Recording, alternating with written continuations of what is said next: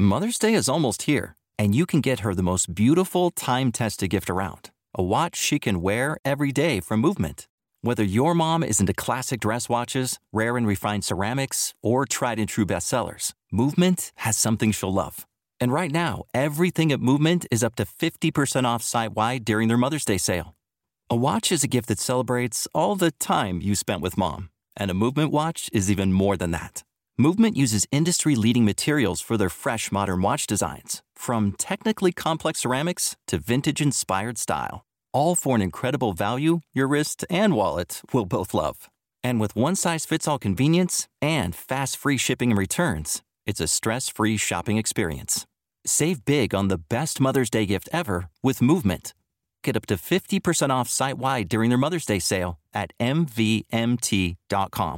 Again, that's up to 50% off at MVMT.com.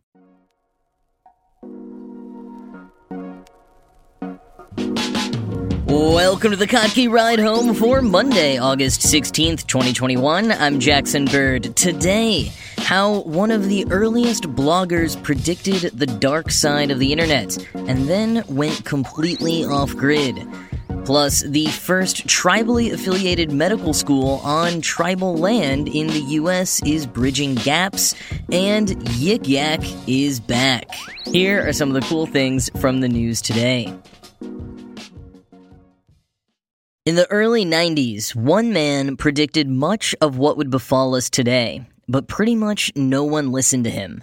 He wasn't just some dude who wrote a manifesto or something. He was a sought after academic, a computer scientist who had become a humanities professor. His warnings about the direction technology was headed were published in academic journals and outlets like Wired.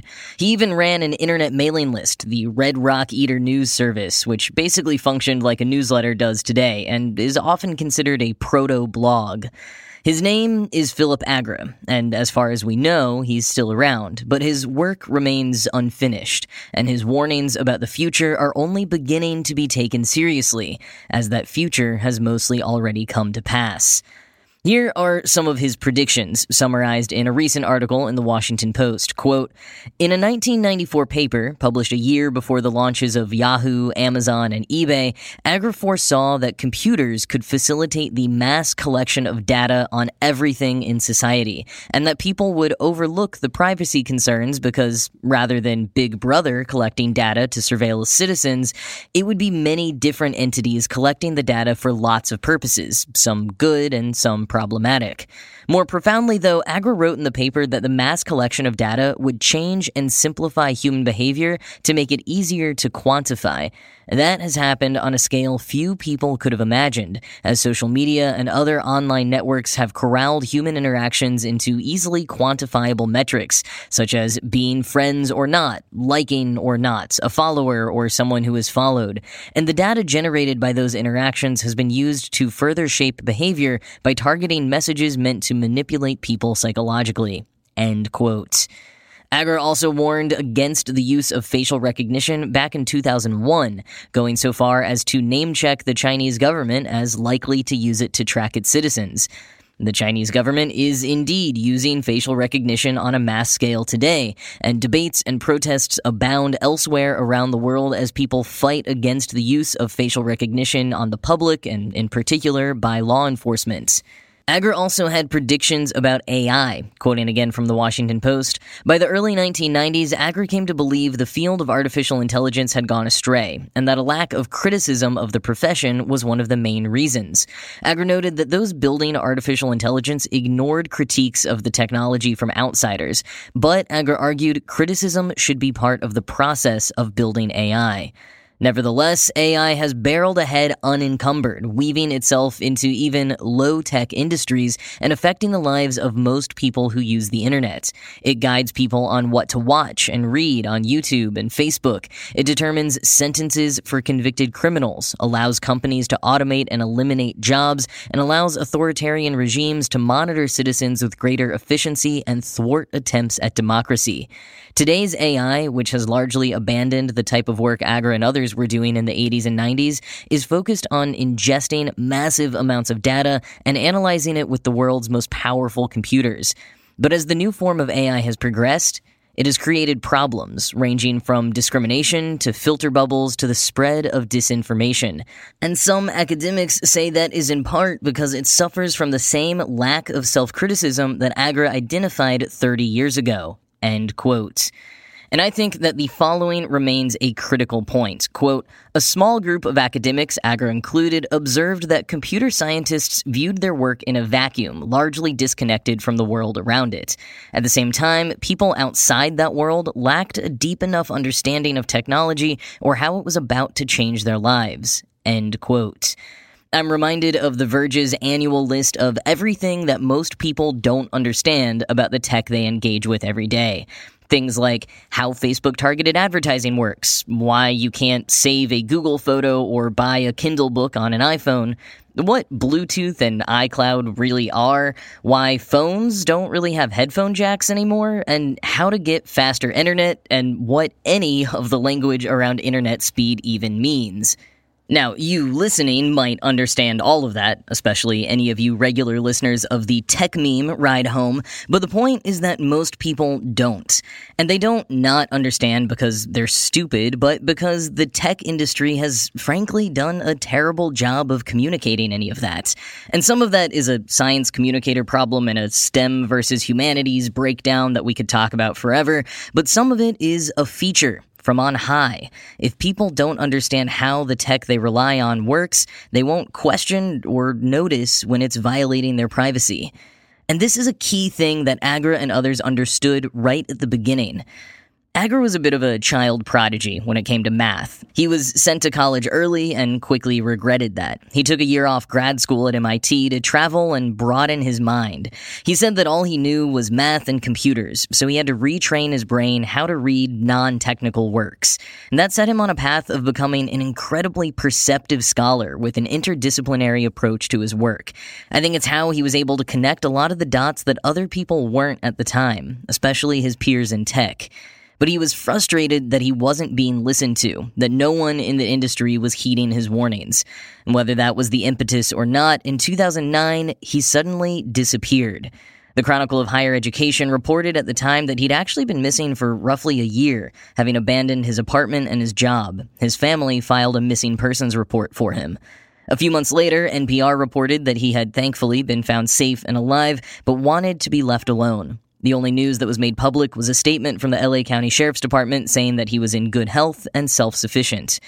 Those close to Agre told NPR that the statement is not exactly the full story, that at the time they remained concerned, but given how clear it was the dude wanted some privacy and certainly deserved it, that's all that was said. The Washington Post article from this week noted that a few years back, some of Agre's former colleagues at UCLA tried to put together a collection of his work, but that he resurfaced to ask them to stop. Simon Penny, a professor of fine arts at University of California at Irvine and someone who has studied Agre's work, said to the Post, quote, "Why do certain kinds of insightful scholars or even people with such an insightful understanding of some field essentially throw their arms in the air and go, I'm done with this?" Psychologically, people have these breaks. It's a big question. Who goes on and why? Who continues to be engaged in some sort of battle, some sort of intellectual project, and at what point do they go, I'm done? Or say, this is not relevant to me anymore, and I've seen the error of my ways, end quote. I've been watching this happen on a milder scale with people who were early proponents of the advantages of social media, of how it might democratize some spaces, granting access and resources to more people and building community. Clearly, those of us who used to speak about that had not read Agre's works, but a lot of folks who used to be major players in that realm have been some of the first ones to leave social media altogether, to delete their pages and take a huge step back from connected technology. Some are ringing the alarm bells, admitting in the way that Penny said they've seen the error of their ways, but others just kinda disappeared. Maybe not as extremely as Agre did, but certainly from their online presence. It's something I'm observing and grappling with and feeling in certain ways myself, but haven't yet come to any answers about. Maybe Agre would have those answers, or even does, but regardless of where he's at or what he's up to now, his published work from before can still be of some help today. And his work hasn't always been completely ignored, for the record. While it didn't make the waves it should have in the industry or on a policy level at the time, it has been taught in information and media studies courses for years, with some of his papers like Lessons Learned in Trying to Reform AI being considered classics. More and more people are returning to his writings, both wishing they'd realized it before and also taking away from it what action items they still can. I've only just started digging through a lot of his papers and articles, but I definitely encourage you to do the same if it's of any interest. His foresight goes even beyond some of what I mentioned here. In one of his articles in Wired shed great insight into the ways the political parties in the US would continue to diverge from one another and the ways they would leverage technology and communities against one another. And who knows what might have been if we'd listened better. As Marc Rotenberg, founder of the Center for AI and Digital Policy and editor of a book with Agre in 1998, said, quote, We're living in the aftermath of ignoring people like Phil. End quote.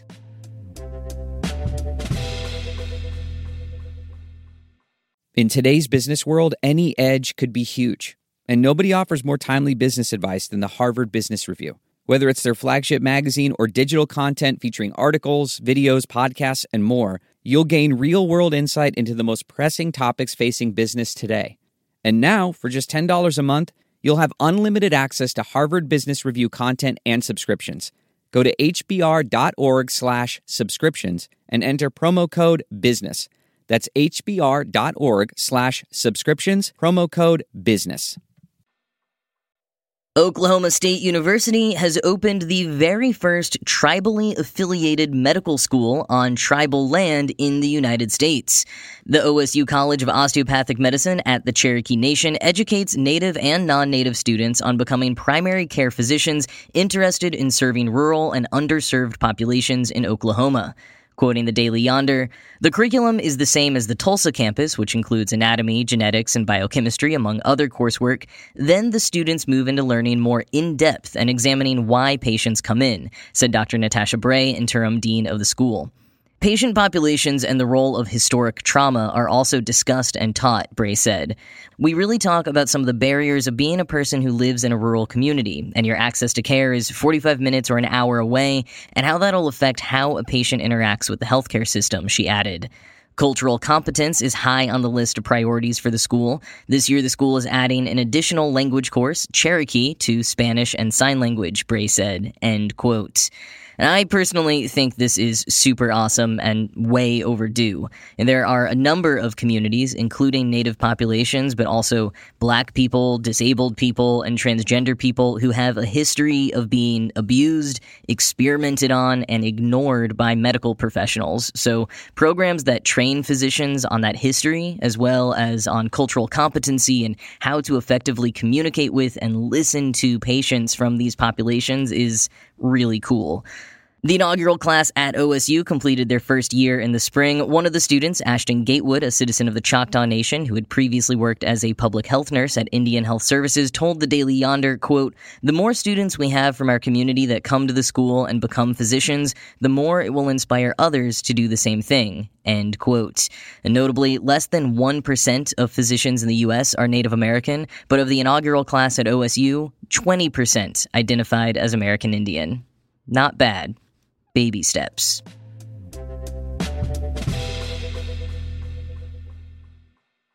Yik Yak, the anonymous location based app that spread across campuses in 2014 and generated no small amount of bad press for its rampant bullying and harassment, is officially back and under new ownership. In case you missed it last time, it's a phone app relaunched only on iPhones for now that allowed users to read or post anonymous statuses to others within a five mile radius. You could comment on and upvote or downvote any posts, but that was about it. It was a pretty simple app, all things considered. And quoting Mashable, the original version of Yik Yak was around for only a few years, 2013 through 2017, but it made a major impact, for better or worse. The first iteration of Yik Yak was focused on college kids, the app itself founded by Tyler Droll and Brooks Buffington, two students at Furman University in South Carolina. It was somewhat of an overnight success in 2014, exploding in popularity.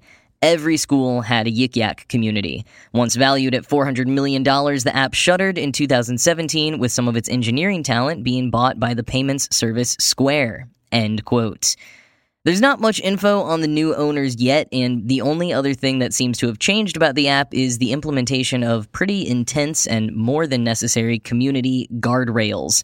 I actually think these guardrails are pretty good because, in addition to just listing things that are against the rules, they also explain why that is and offer what they call food for thought about why something like sharing someone else's personal info is a bad idea and especially for an app aimed at young people, I appreciate this sort of education. Of course, if anyone actually reads those and if any of the guardrails are actually enforced will remain to be seen. But they do have a one strike and you're out policy for violating any guardrails or other terms of service, and if a post gets more than five downvotes, it gets removed.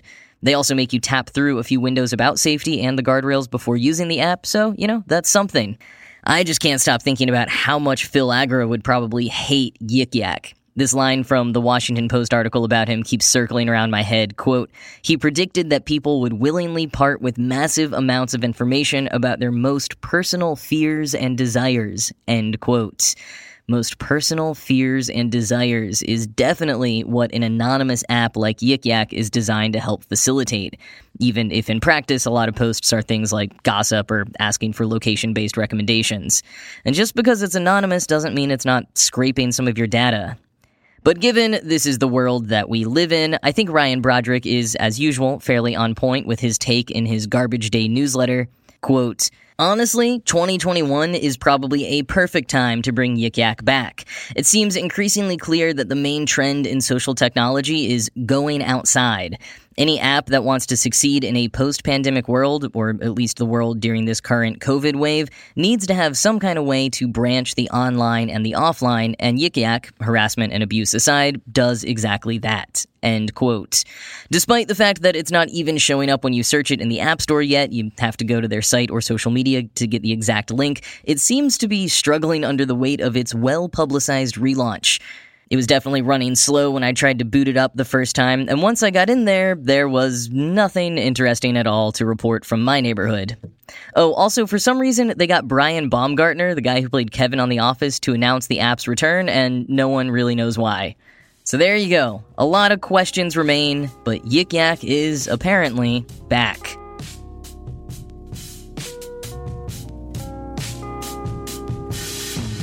So, one last reading recommendation. Today's edition of Ryan Broderick's Garbage Day newsletter that I referenced in the Yik Yak segment actually dovetails really nicely with the Phil Agre segment in the context of larger events happening in the world right now, specifically looking at the experience of watching major world events play out via social media. It's an interesting read and shares some fascinating archival message board finds from 2001, so check it out if you're so inclined. Link is in the show notes. But that is it from me for today. As always, this show was produced by Ride Home Media and Kottke.org. I am Jackson Bird, and I will talk to you again tomorrow. Say goodbye to your credit card rewards. Greedy corporate mega stores, led by Walmart and Target, are pushing for a law in Congress to take away your hard earned cash back and travel points to line their pockets. The Durbin Marshall credit card bill would enact harmful credit card routing mandates that would end credit card rewards as we know it. If you love your credit card rewards, tell your lawmakers hands off my rewards. Tell them to oppose the Durbin Marshall credit card bill.